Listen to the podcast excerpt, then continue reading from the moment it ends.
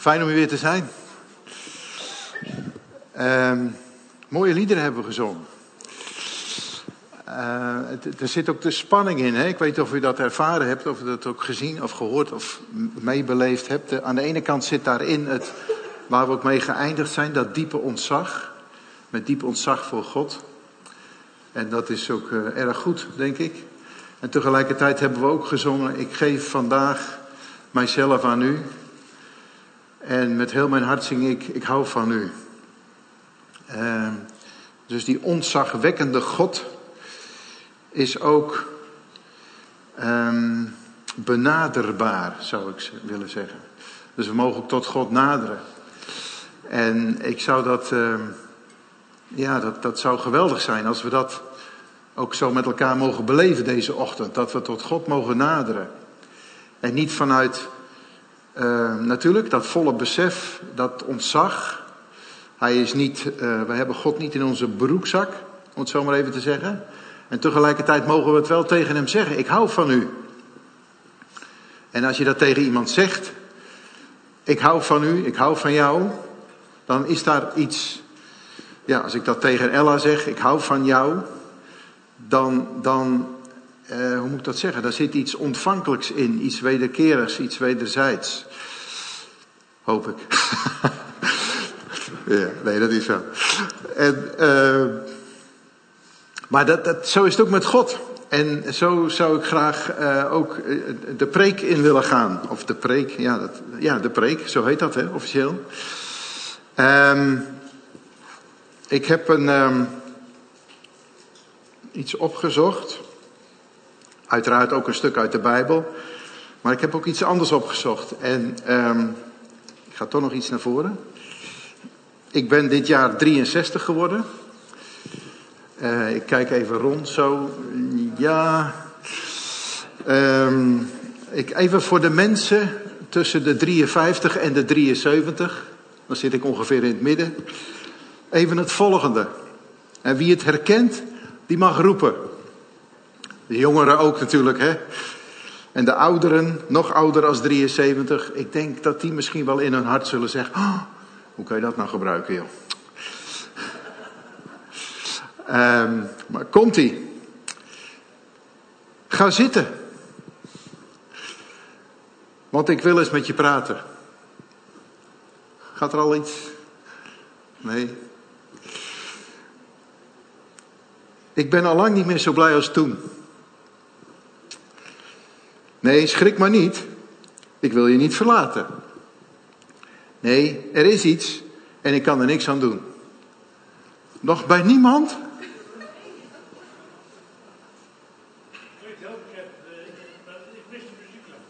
Ja, dat ga ik niet verklappen natuurlijk. Het volgende, we gaan nog even door. We komen niets tekort. We hebben alles. Een kind, een huis, een auto en elkaar. Hmm. Maar weet je, lieve schat, wat het geval is? Ik zoek iets meer. Ik weet alleen niet waar.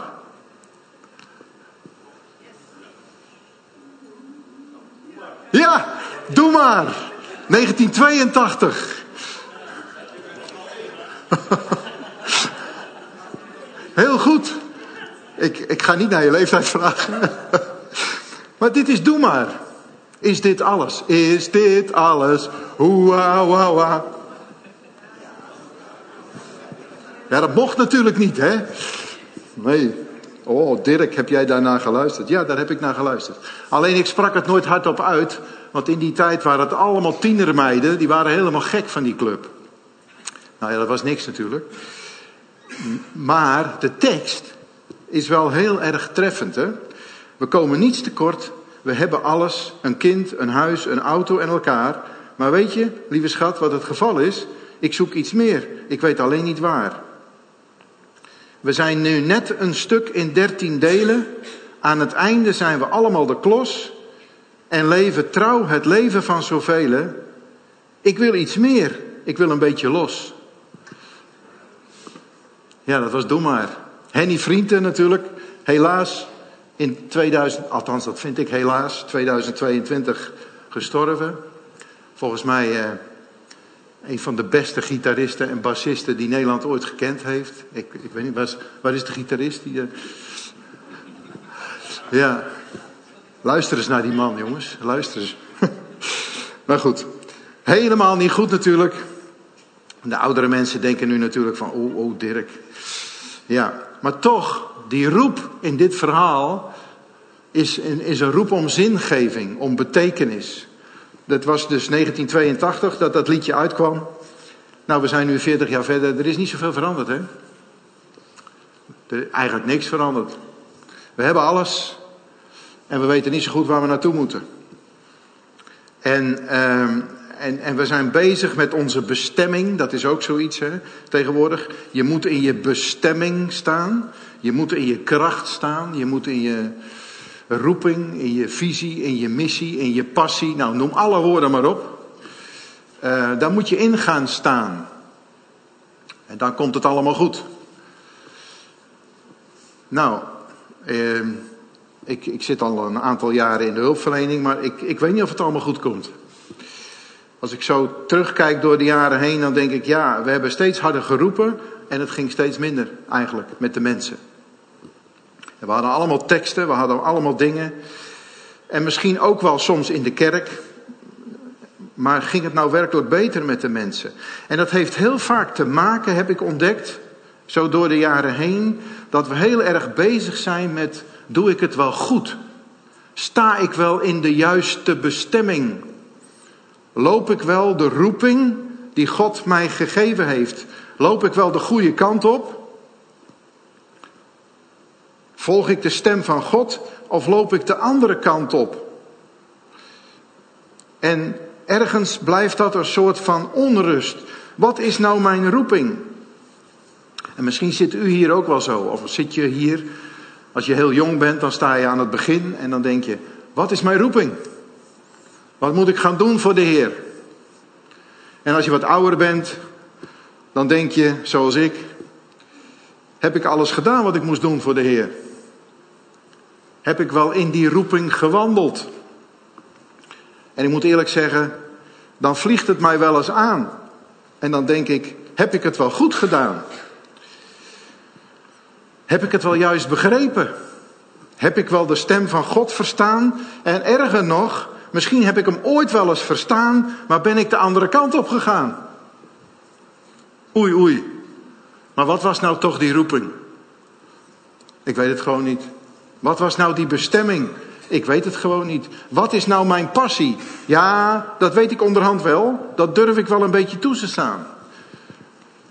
Maar dat was ook raar, want alles wat ik leuk vond, dat kon niet van God zijn. Gek hè?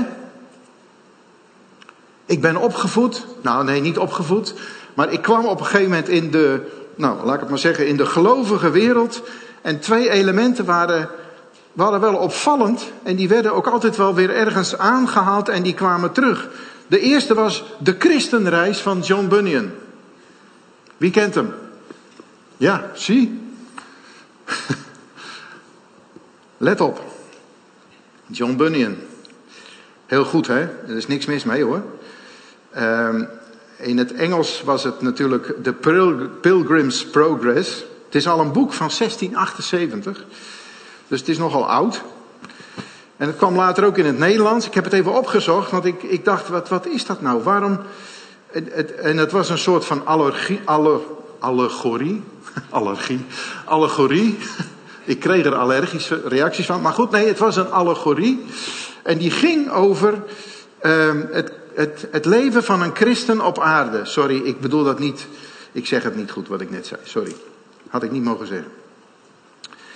Maar ik, af en toe, de facetten van het geestelijk leven van een christen worden verbeeld. Dit, zo zit dat boek in elkaar. Hè? En als je het gelezen hebt, dan herken je dat zeker.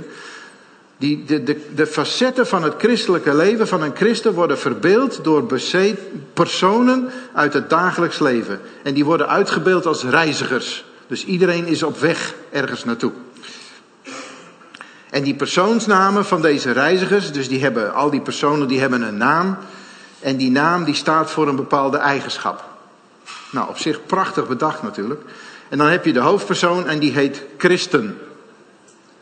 En die christen die woont samen met zijn vrouw. En dan komt die eerste, dan denk ik al, oh ja, hij woont in de stad Verderf. Nou, de stad Verderf. Daar kun je natuurlijk van alles bij voorstellen. Hè? Hij komt erachter dat hij een zondig mens is en moet, let wel, vlieden van de toekomende toren. Dus wat doet Christen? Hij gaat op reis met op zijn rug een pak dat de zonde uitbeeldt. En misschien ken je die plaatjes wel, hè? Misschien, ja. Die plaatjes van die man, als je dat boek leest, dan staat die man daar en die gaat op weg. En die heeft me toch een pak op zijn rug, dat is niet te geloven. Een rugzak, zouden wij zeggen tegenwoordig. En die, die, die beeldt de zonde uit. Nou, die zak, die pak, hoe moet je dat zeggen, die rugzak, die is misschien wel wat groter als die hele man zelf, maar dat is dus de zonde. En dan christen die reist door de enge poort en wordt bij het kruis van zijn zondepak verlost. Nou, prachtig natuurlijk, hè? Schitterend. Doen we niets aan af. Helemaal waar. Hij ontmoet vele mensen met name. Hij, noemt, hij ontmoet evangelist. Hij ontmoet onkunde. Hij ontmoet bijbedoeling. Bijbedoeling. Hij ontmoet atheïst. Hij noemt geldminnaar enzovoort. Hij komt allemaal mensen tegen die, die ergens voor staan. Voor een bepaalde zonde. En twee metgezellen van hem zijn hopende en getrouwe. En dan komt, hij, dan komt hij op de kermis van de stad Ijdelheid. Ik ben gek op kermissen, dus ja. Hij komt, op de, hij komt op de kermis van de stad Ijdelheid. Misschien dat ik daarom ook wel een beetje. Kijk, ik kom natuurlijk uit een, ik kom uit een katholiek nest. Dus zo'n boek, dat riep van alles in mij op. Maar goed, hij komt, in die, hij komt in die stad en dan komt hij op de kermis Ijdelheid. En dan wordt getrouwen, dus die ene metgezel, die wordt gearresteerd en die wordt ter dood gebracht. Christen, dus de hoofdpersoon Christen en meneer Hopende, die reizen verder en die worden later gevangen genomen door de reus Wanhoop. Als je dit zo opsomt, dan denk je al, nou, de reus Wanhoop. En na de ontsnapping komen ze voor de doodsjordaan. En wat, waar staat die dan weer voor? Die staat het sterven van Christus. Die staat voor het christen. Nee, sorry. Die staat voor het sterven van een christen. Dus de doodsjordaan, die staat voor het sterven van een christen. En na het oversteken hiervan worden christen en hopenden opgenomen in de eeuwige heerlijkheid. Eind goed, al goed. Prachtig boek. Het, het komt uit de tijd van, eh, dat noemden ze de Puritijnen, vooral in Engeland. De Puritijnen, dat is een soort van stroming in het begin van de, nou ja, noem het maar de orthodoxie. Vergeet dat allemaal maar. Maar, maar dat, dat ging heel erg om hoe leven we nu als christen? Hoe staan we ervoor? En doen we allemaal wel het goede? En dan kom je bij dat, dat tweede ding wat, wat heel veel invloed heeft Iets later in de tijd, ongeveer twee eeuwen later, dan krijg je die poster van de brede en de smalle weg. Wie kent die? Het is toch wat, hè? We kennen ze allemaal. Meestal hangen die posters bij oma's. Toch? Ja, dan zit ik weer op een leeftijdskwestie, hè? Maar meestal hangen ze bij oma's en opa's. Maar op een of andere manier blijft dat hangen bij oma's. Ik weet niet wat dat is. En ehm, ik niet. Mijn oma's hadden dat niet. Ik zeg het al, ik kom uit een roomsnest. dus de brede en de smalle weg. Waar heb je het over, joh? Dat hadden we niet. Maar goed, meestal hangen die posters bij oma's. Heb ik gehoord en geleerd van andere mensen. En we, ik, ik, ik, heb je die posters wel eens bestudeerd? Daar word je toch helemaal depressief van, of niet? Ik wel. En natuurlijk, ik snap het. Deze poster, die, die, die is gebaseerd op, uh, even kijken, ik heb dat opgezocht. Matthäus, hè. De kern van de afbeelding van de brede en de smalle weg is de tekst uit de bergreden. Wat staat daar? Gaat in door de enge poort, want wijd is de poort en breed is de weg die tot het verderf leidt. En velen zijn er die door dezelfde ingaan. Want de poort is eng en de weg is nauw die tot het leven leidt. En weinigen zijn er die denzelven vinden. Spannend hè? Aan de ene kant weet je, ja, dat is wel een verhaal wat klopt. Die brede weg en die smalle weg. En, en het komt rechtstreeks, is het gebaseerd op de, uh, de bergreden. En dit komt ook uit een bepaalde stroming, maar dan uit Duitsland. En daar heten het niet Puritijnen, maar Pietisten.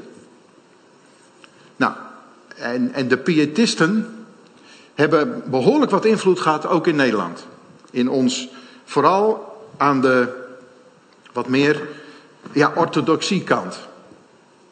En de reformatorische uh, beweging uh, en puritisten, het sluit, het sluit behoorlijk bij elkaar aan.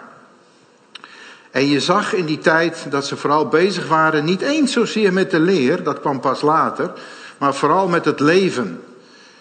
De innere mission, mooi hè, op zijn Duits. De inwendige zending, evangelisatie, redding van zielen, maar ook, heel praktisch, strijd tegen alcoholisme en armoede. En, dus het had heel veel mooie, goede kanten. Maar die plaat, als je die plaat bekijkt, dan, dan uh, aan het begin van die plaat, daar staat, tegenwoordig staat daar, want dat hebben ze aangepast, een, een man in gewone kleding met een, met een boek, en dat is de Bijbel, en, die, staat bij die, die staat bij die toegang, hè? Van de, de, of de smalle of de. Vroeger stond daar een dominee, duidelijk in een zwart habit, met een Bijbel in zijn hand, en die stond daar bij die twee deuren. En dan kwamen mensen en dan, dan moest je kiezen. Tegenwoordig is dat wat een moderner mannetje. Of nou tegenwoordig, dat hebben ze later veranderd. Uh, om het wat toegankelijker te maken. Dan staat er niet een man helemaal in het zwart, maar dan staat er gewoon iemand in gewone kleding. En die staat daar als het ware de poortwachter, zou ik maar zeggen. En, uh, maar als je het dan hebt over brede en smalle weg, heel begrijpelijk en hartstikke goed. Maar als je ervoor staat en dit is wat je dan meekrijgt in de zin van, ja, denk erom. Je gaat of naar links, dat is de brede weg. Klopt hè? Links is de brede toch? Ja. En dan rechts heb je die smalle weg. Kies wel goed. Met dat vingertje erbij. Want die brede weg, en je ziet het ook, hè, alles wat leuk is, dat staat links.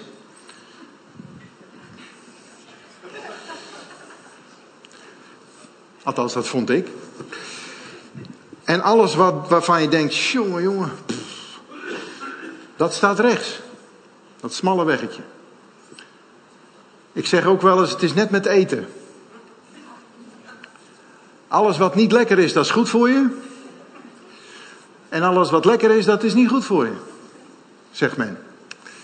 Nou, zo wordt dat dan. Maar zo, zo word je soms, en ik, het klinkt misschien wat. Ik wil het niet belachelijk maken of zo, hè, want daar gaat het mij niet om. Maar met die druk word je soms groot. Met die druk word je soms.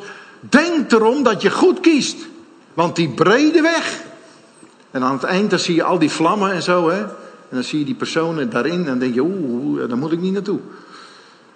En dan ben je op die weg en dan kijk je naar die weg en dan denk je, hoe kom ik bij dat kleine weggetje? Ik weet niet of je die poster wel eens bekeken hebt. Nou, het zijn twee hele kleine bruggetjes. Dan kun je van links naar rechts.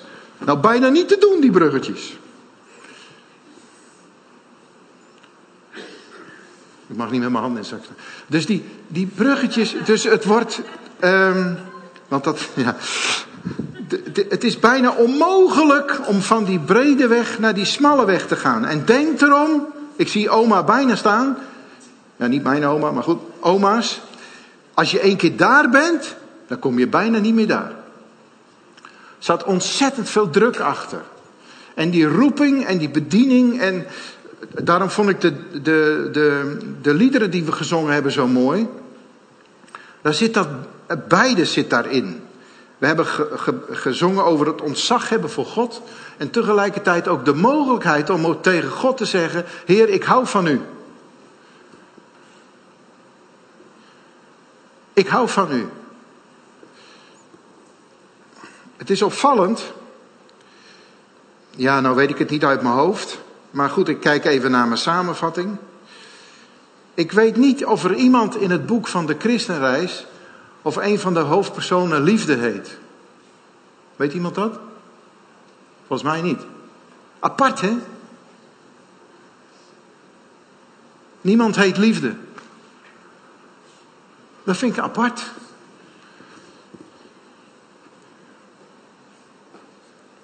Goed. Ik wil ook de Bijbel laten spreken hoor. Schrik niet. We gaan naar 1 Korinthe 1. En dan even dit in ons achterhoofd. Hè? En dan niet om die, uh, die twee dingen uh, belachelijk te maken. Zowel de christenreis heeft een ontzettende invloed gehad op vele mensenlevens. In positieve zin. En ook die poster. Dat was natuurlijk. Het was een uiting van, van ernst. Van uh, serieus met de zaak bezig zijn. En denk erom, maak goede keuzes in het leven. Dus het is hartstikke goed. Het heeft zeker effect gehad. Maar dat ook even die dreiging die daar soms achter zat, om dat even in het achterhoofd te houden. Dan gaan we even naar de eerste brief van Paulus aan de Corinthiërs. 1, hoofdstuk 1 uit die eerste brief. En dan lezen we vanaf vers 4. Ik lees even vanuit de nieuwe Bijbelvertaling 21. 1 Korinthe 1, vers 4. Ik dank mijn God altijd voor u, omdat Hij u in Christus Jezus zijn genade heeft geschonken. Door uw eenheid met Hem, met een hoofdletter H, bent u in elk opzicht rijk geworden.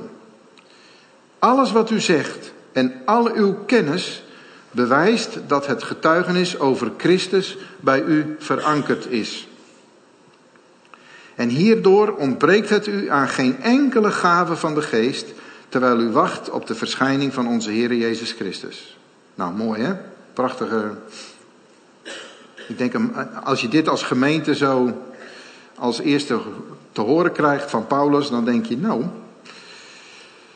dit gaat lekker met ons. Hij is het ook die u tot het einde toe de zekerheid geeft dat u geen blaam zal treffen op de dag van onze Heer Jezus Christus. Dat is een boodschap van hoop. Ik, ik weet niet of u dat proeft, maar Hij is het ook, de Heer Jezus Christus, die u tot het einde toe de zekerheid geeft dat u geen blaam zal treffen op de dag van onze Heer Jezus Christus. Dus haal even die poster voor je geest. Sta je nou links of sta je rechts?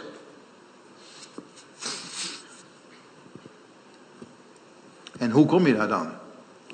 En hoe zit dat dan? Nou, hier staat, Hij is het die tot het einde toe de zekerheid geeft dat u geen blaam zal treffen op de dag van onze Heer Jezus Christus. God, door wie u geroepen bent om één te zijn met zijn Zoon, Jezus Christus, onze Heer, is trouw. Vers 9. God, door wie u geroepen bent om één te zijn met zijn Zoon Jezus Christus, onze Heer, is trouw.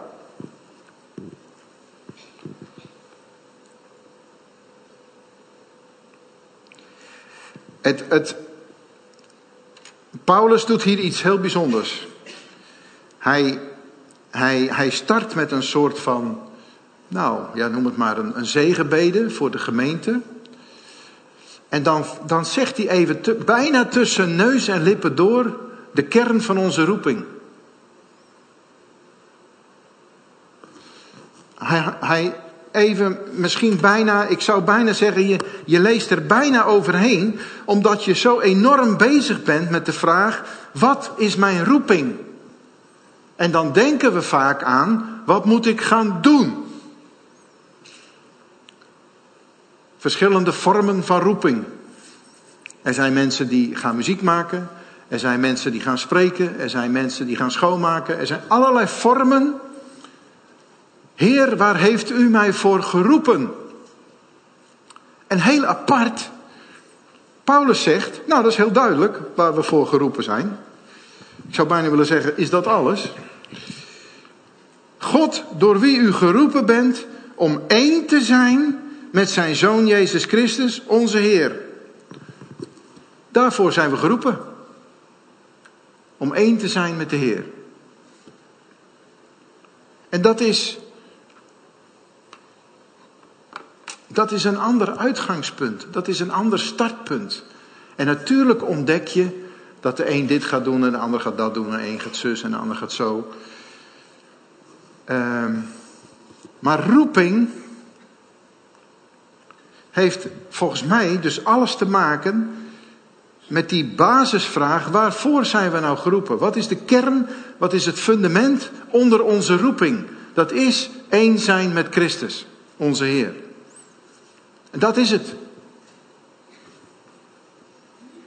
En dat mag ook voldoende zijn.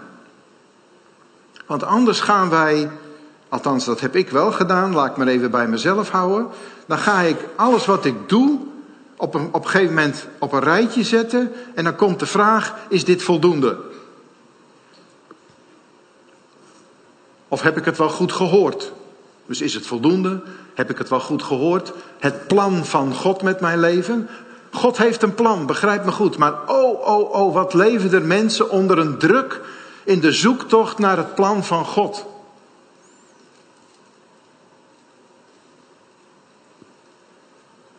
Ik moet wel het goede doen. Wat is het plan van God met mijn leven?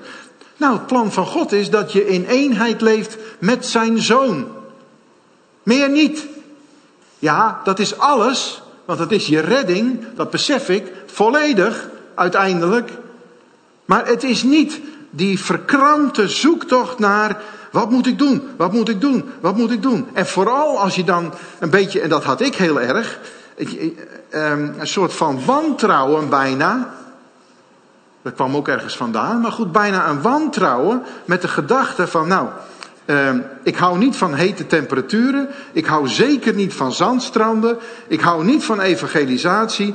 Ik hou niet van verre reizen. Dus wat wil God van mij? De Sahel, evangelisatie, op een sinaasappelkissie en veel reizen. Want daar heb ik een hekel aan. Dus dat moet ik gaan doen. Ja. Dat is toch vreemd? Dat is volgens mij een oma die zegt: Zit jij wel op de smalle weg? Ga vooral niet op zoek naar wat je leuk vindt, want dat staat allemaal links. Doe maar, dat staat links. Foei! Nou, oh oh. Ja, maar zo was het, zo werkte het. Dus op het moment dat ik op zoek ging naar wat vind ik nou leuk, was er altijd dat stemmetje. Ja, maar het gaat er niet om wat jij leuk vindt. Het moet nuttig zijn. Het moet vruchten opleveren. En nou, noem ze maar op, hè. Dus dat ben ik gaan doen. En dat is niet verkeerd, hè. Terugkijken is natuurlijk altijd makkelijk. Achteraf dan. Uh, nee, maar. Uh, uh, iets met een koe en zo. Ja, oké. Maar um, je, je terugkijken is altijd is makkelijk. Dus dat is, daar, daar gaat het mij niet om. Maar ik vind wel dat ik heel erg verkrampt bezig ben met geweest met de vraag van wat is nuttig, wat is goed. En als ik het zelf niet leuk vond, dan zal het wel van de Heer zijn. Ja, wat vreemd. En als ik het leuk vond, dan was het zonde. Apart. Heel gek. En, um, en dan, dan, dan krijg je hele verkrampte toestanden. En dat is wat ik zo mooi vond, ook vanmorgen, hoe we begonnen zijn. Aan de ene kant is daar dat hele diepe ontzag. En tegelijkertijd mogen we zeggen van, Heer, ik hou van u. Ik hou van u en u houdt van mij. En u heeft mij gemaakt. En u heeft mij gemaakt met allerlei aparte eigenaardigheden die ik leuk vind. En dan zegt u vervolgens, dat moet eruit. Dat is gek. Althans, ik vind dat gek. Want ik ben, en dat zijn we allemaal, geschapen naar zijn beeld. Toch? Oké, er zitten, zitten hier en daar wat deukjes, dat snap ik. Maar zelfs onze eigenaardigheden, heb je je wel eens afgevraagd, wat laat ik hierin zien van God? In mijn eigenaardigheden. En dan heb ik het niet over zonde, hè? dat snap ik wel. Bewuste zonde of, of uh, uh, willens en wetens de boel uh, onderuit halen of zo. Dat, dat, bedoel ik niet. Maar wij, wij, wij kijk, ehm, ik geloof niet dat wij als christenen met elkaar geroepen zijn om allemaal precies één kant op te gaan. Ja, nou,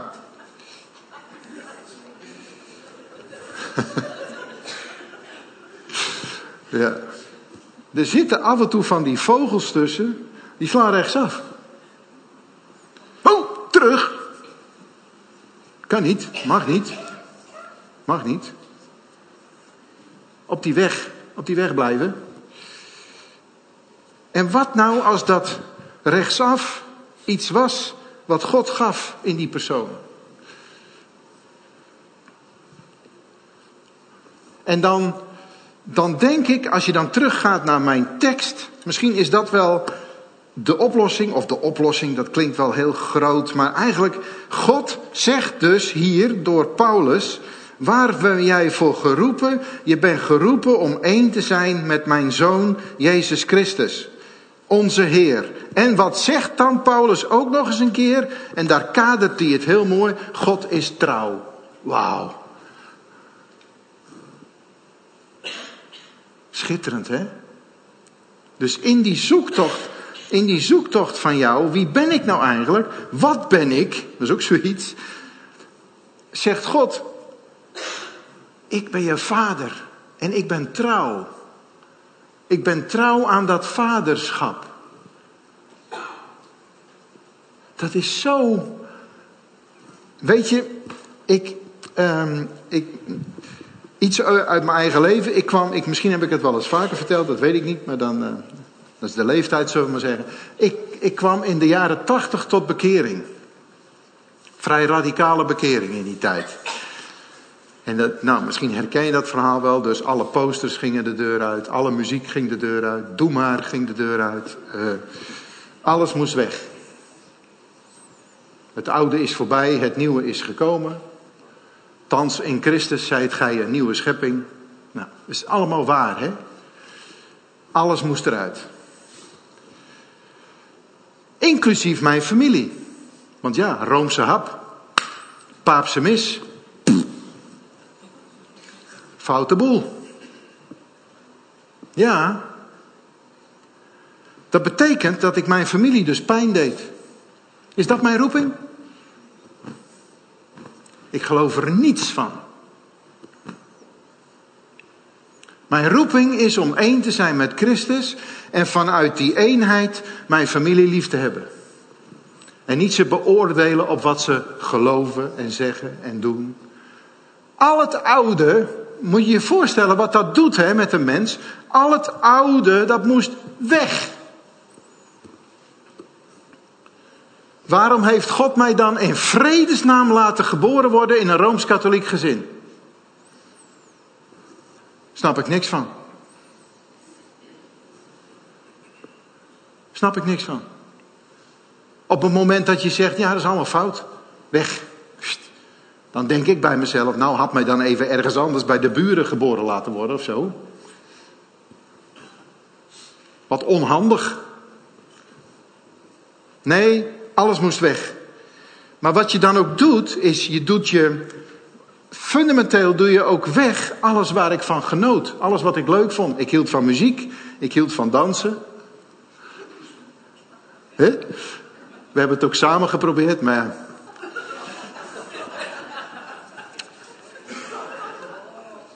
Protestantse achtergrond, ja. Hoezo dansen? Nee, maar dat ik was degene die alles achter moest laten. Niet omdat zij dat zei, hè? Sorry, maar gewoon omdat ik dacht, ja, dat is allemaal fout. Dat hebben ze mij geleerd. Dat is allemaal fout. Achteraf gezien, hoe wist ik van God? Hoe wist ik van Jezus? Hoe wist ik dat hij voor mij aan het kruis gestorven was? Hoe wist ik dat met Pinkster de Heilige Geest was uitgestort? Hoe wist ik dat allemaal? Dat heb ik niet na mijn bekering geleerd hoor. Allemaal fout. Hup, weg. Ja, en dan, dan heb je wel een oma. Ik had dus wel een oma. Niet met zo'n poster, maar wel met een andere vraag. Waar ben je? Ja. Ja, oma. Uh, het is beter dat ik niet met u omga. Oh, hoe krijg je het in je hersens? Nou, voorbeeldje. Het is allemaal goed gekomen hoor. Ik ben blij met mijn afkomst. Ik ben blij, want het geeft mij namelijk ook, dat heb ik ontdekt, het geeft mij een bepaalde vrijheid. En ik heb gelukkig een vrouw die dan af en toe zegt: Ho! ja. Maar ik heb, ik heb, ik heb, ja, nou ja, goed. Soms heb je het schaamrood op je kaken als je terugdenkt aan hoe ben ik omgegaan met de liefde van Christus, die mij geroepen heeft, die alles gegeven heeft om mij te redden. Hoe ben ik daarmee omgegaan ten opzichte van mijn medemens? Nou, niet zo goed. Het was meer een lijstje met beoordelingsformulieren dan een lijstje wat zegt, nou, ik hou van jou. En ik denk dat dat helemaal in onze roeping zit. Volgens mij, als God zegt, je bent geroepen om één te zijn met zijn zoon Jezus Christus. En de roeping, het woordje wat daar gebruikt wordt in het Grieks, dat gaat over de roeping, ik heb het opgeschreven, dat gaat over het roepen vanuit de verloren staat tot heil en redding. Dat is onze roeping.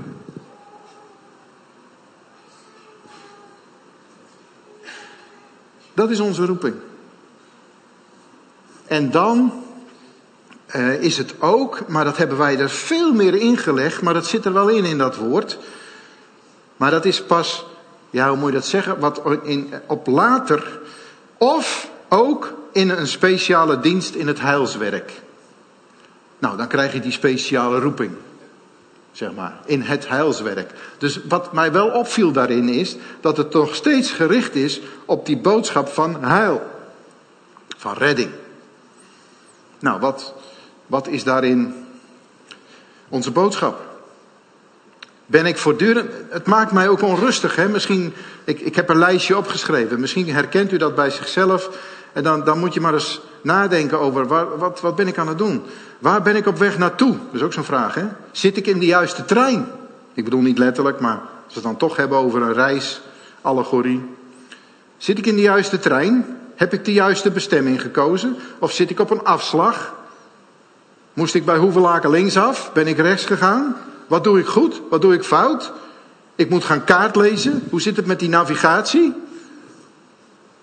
Ben ik wel goed? Zit ik wel goed? Ik denk dat de eerste vraag mag zijn: niet zit ik wel goed, maar hou ik van Jezus? En leef ik in eenheid met Hem? En dat bepaalt uw fundament, dat bepaalt uw positie. En vanuit die positie gaat u gewoon op weg. En ik zou bijna willen zeggen: dan loopt u altijd goed. Amen. Wie zei dat? Mag het wat harder? Oké. Dat is heel grof, hè, wat ik nu zeg. Ik weet het hoor, maar ja, ik zeg het toch maar. Ik heb de indruk dat ik het moet zeggen. Als u leeft vanuit uw eenheid met Jezus Christus en u gaat op weg, dan loopt u altijd goed. En als het niet moet, dan zegt God wel, ho, iets andere weg. En misschien maak je zelfs wel eens een fout en dan denk je, waar ben ik nou toch terechtgekomen? Nou, dan ga je weer terug.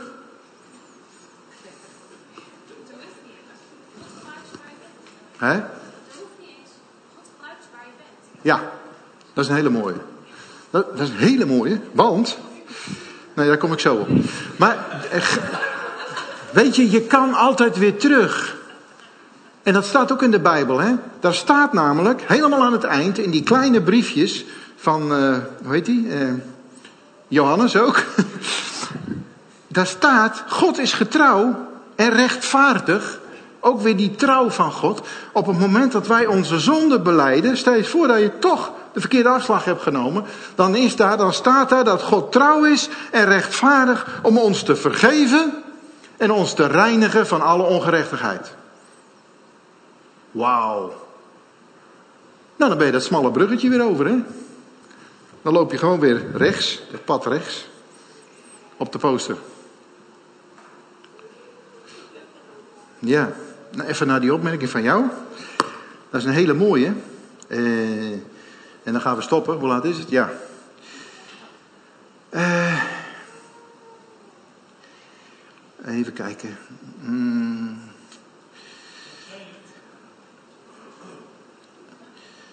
Oh.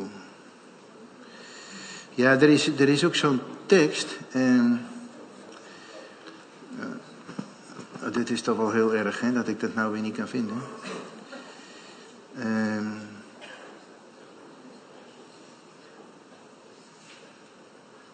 Oh ja, hier.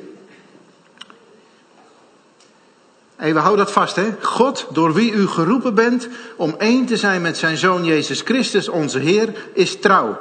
En dan gaan we even verder in die Korinthebrief, hoofdstuk 7.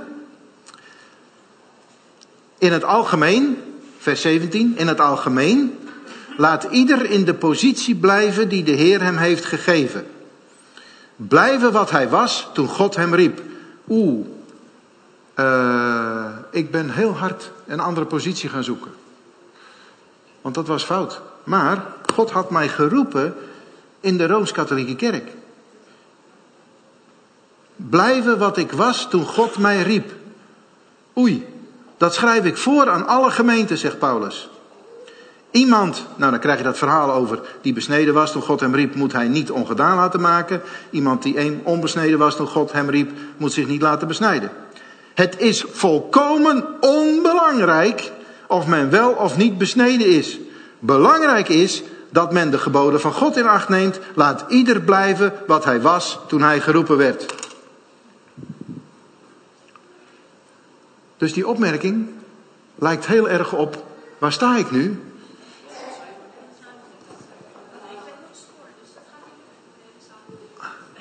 Ik...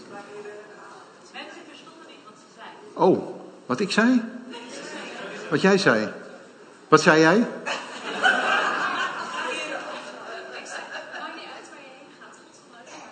Ja, maakt niet uit waar je heen gaat, God gebruikt je waar je bent. En daar sloeg ik op aan, want daar waar je bent, daar gaan wij vaak heel hard op zoek naar een andere weg. Maar misschien is het wel goed om juist daar waar je bent na te denken over, waar ga ik heen? En niet van ik moet weg uit waar ik ben, want dat is niet goed. En ook al zou het zo zijn dat je misschien denkt van ja, waar zit ik nu? Kijk, Luther heeft hiervan gezegd. Luther, Luther kennen we hè? Luther heeft van deze tekst gezegd, als een slager tot bekering komt, moet hij slager blijven. Letterlijk hè? Ja, niet het, maar het beroep bedoelde hij. Dus hij gebruikte niet het woord slager, maar het beroep waarin jij tot bekering komt, daar moet je blijven. Nou, sowieso een apart verhaal voor Luther natuurlijk, want wat moet al nou, maar, maar Paulus zegt eigenlijk, laat ieder trouw blijven aan zijn oorspronkelijke roeping. De roeping namelijk om christen te zijn in de situatie waarin men zich bevindt. Dus dat was breder. Dat was niet alleen maar uh, roepingsgericht als het gaat om je bent slager, je komt tot bekering, dus je blijft slager.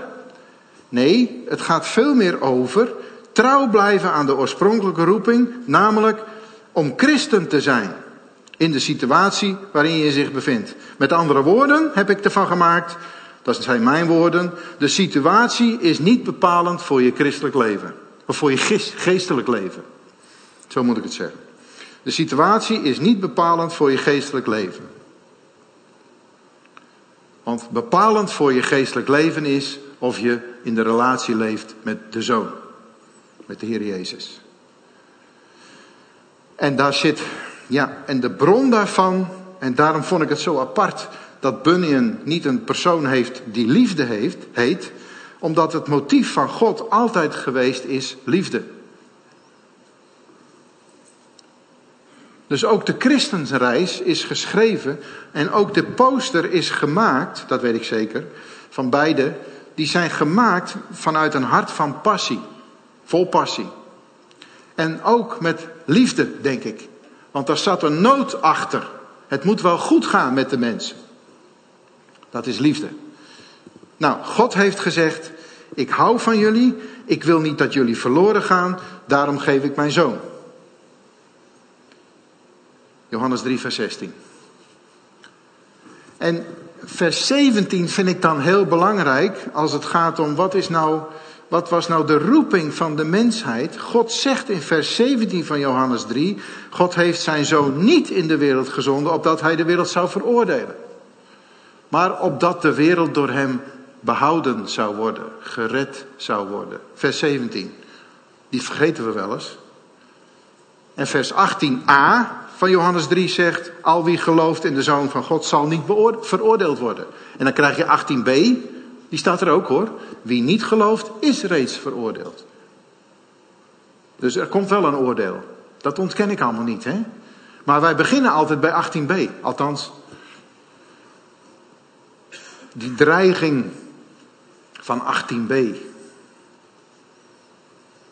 Maar ik, ik geloof dat we mogen beginnen bij dat startpunt van de roeping van God die zegt, ik wil jou roepen, ik heb je geroepen en want ik heb je lief en ik roep jou om één te zijn met mijn zoon, want vanuit die eenheid mag je weten dat je bij mij hoort. Bij God bedoel ik. En vanuit die positie ga je op weg. En natuurlijk, dan moet je werken aan je conditie. Maar je positie in Christus staat vast. Dat is een fundament. En natuurlijk moet je dan nadenken over hoe ga ik om met mijn tijd, hoe ga ik om met mijn geld, hoe ga ik met uh, mijn vrouw om, hoe ga ik, noem alles maar op. Waarheid en leugen, allemaal waar. Zeker, heel belangrijk om mee om te gaan, maar niet om die roeping te voldoen. Want de roeping was één te zijn met Jezus. Ik hoop dat u dat verschil een beetje snapt. Want anders gaan we heel erg druk bezig met alles wat niet mag en alles wat moet. En ja, dat gaan we toch niet redden. Dat halen we niet. We zijn niet volmaakt. Gelukkig dat Jezus dus zegt: start dan vanuit het gegeven dat ik voor jou aan het kruis ben gegaan. En dan ga je op weg. En dan leef je, dan wandel je in die eenheid met Jezus en dan kun je volgens mij lopen en dan mag je onderzoeken van wat vind ik leuk, wat zijn mijn talenten, waar geniet ik van, dat is ook zo'n woord hè, genieten, mag niet genieten, foei. Waar geniet ik van?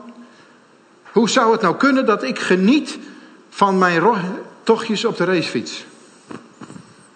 Ik geniet daarvan. Dan ben ik alleen, dan knal ik door de polder, heb ik met niemand wat te maken, ga mijn eigen plan, past ook wel een beetje bij mij. Is dat nou slecht? Ik weet het niet. Maar ideeën voor preken worden geboren op de racefiets. Sorry mensen. Niet in mijn studeerkamer. Ja. Ik kan er ook niks aan doen. Dit verhaal kwam ook op de fiets. Dat ik dacht, hé, wat ben ik hier nou aan het doen? Ik hoor een preek voor te bereiden. Gek hè? Dat hoort dus op mijn stoeltje, achter mijn bureau, mijn naslagwerken, daar en daar, allemaal boeken. Nu ben ik een preek aan het voorbereiden. 9 van de 10 keer gebeurt er niks. Zit ik op het fietsje in de polder, Hoekse Waard, prachtig. Althans, dat vind ik. Een ander zegt niks te beleven. Nou, ik vind het mooi. En dan ping, ping, ping, gebeurt er van alles. Dan heb ik geen, dat is stom, dan heb ik geen boekje bij me, weet je Maar ja, dat probeer ik te omhouden. En meestal lukt dat wel. En dan worden de dingen geboren. Dat is gek. Op een fiets, waar niemand bij zit. Gewoon wat ik leuk vind. Dom trappen. Proberen zo hard mogelijk te trappen. Ook nog weer op je horloge kijken. Ben ik nu sneller dan de vorige keer? Nee. Daar worden de preken geboren. Hè? Ja, nou ja, ja. Heb je het gehoord? Ah, ja. Ja, ja. hm. Ja, nou dat is ook zoiets. Hè? Dan kom je er op een gegeven moment achter. Ja, dat heeft niks met de preek te maken. Zij gaat sneller omhoog dan mij. Zij is van nature een klimmer. Ik niet. Dat is frustrerend, joh. Dan fiets je in Limburg. Dan denk je nou. Het gaat naar boven. Ja, nou ja, goed. Heeft niks met de preek te maken.